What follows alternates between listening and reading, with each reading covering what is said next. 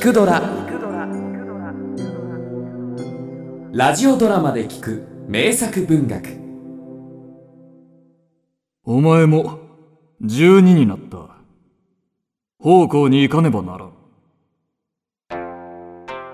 今までは親のそばでわがままができたが明日からそうはいかん。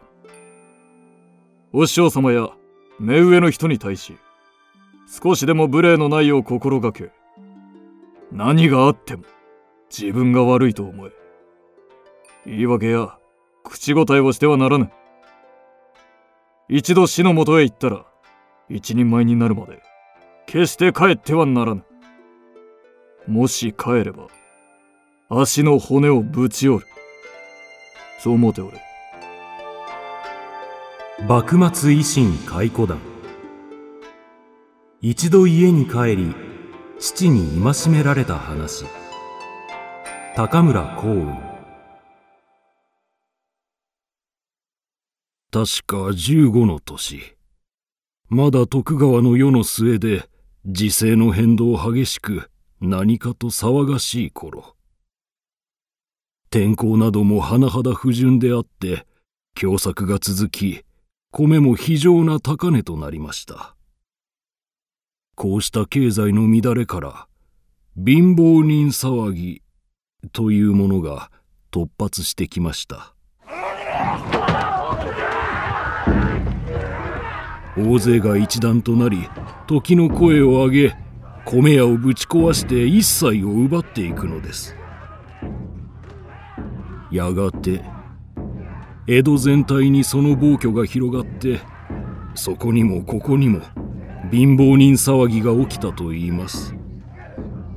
私は当時師匠の家でその噂を聞くにつけて子供心にも親たちのことが心配になりました。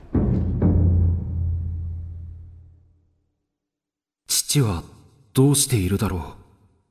母様は何をしているだろう？自分だけが不自由なくのんびり暮らしていて良いのだろうか。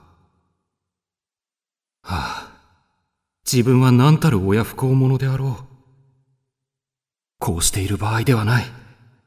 父と母様を助けなければ。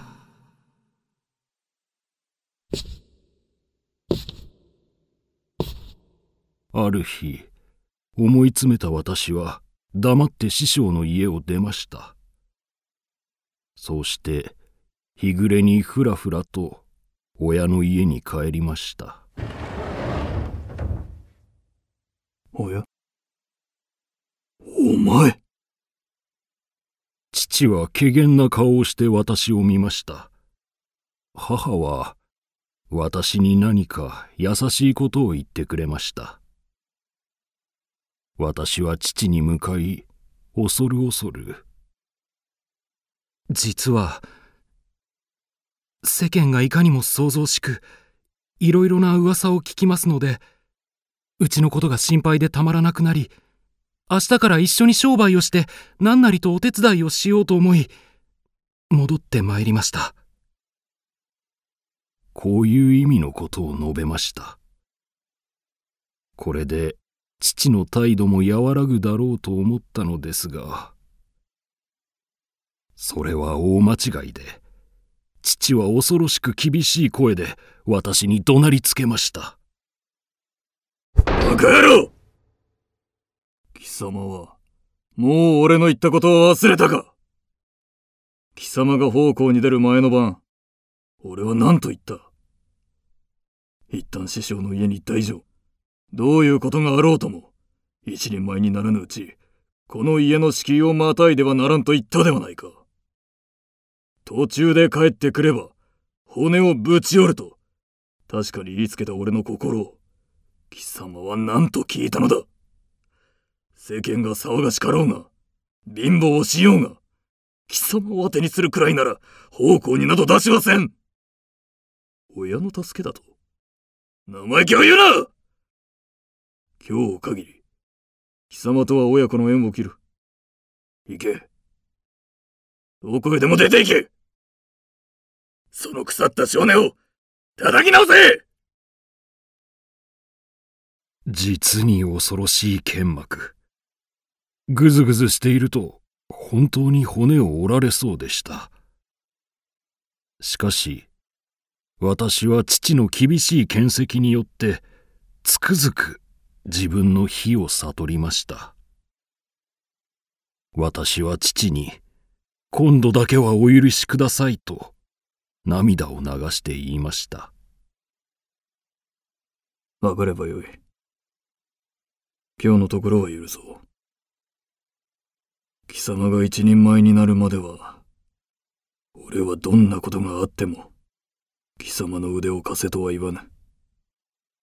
家のことなど考えず、一生懸命仕事に励み、師匠に尽くせ。それが、貴様のすべきことだ。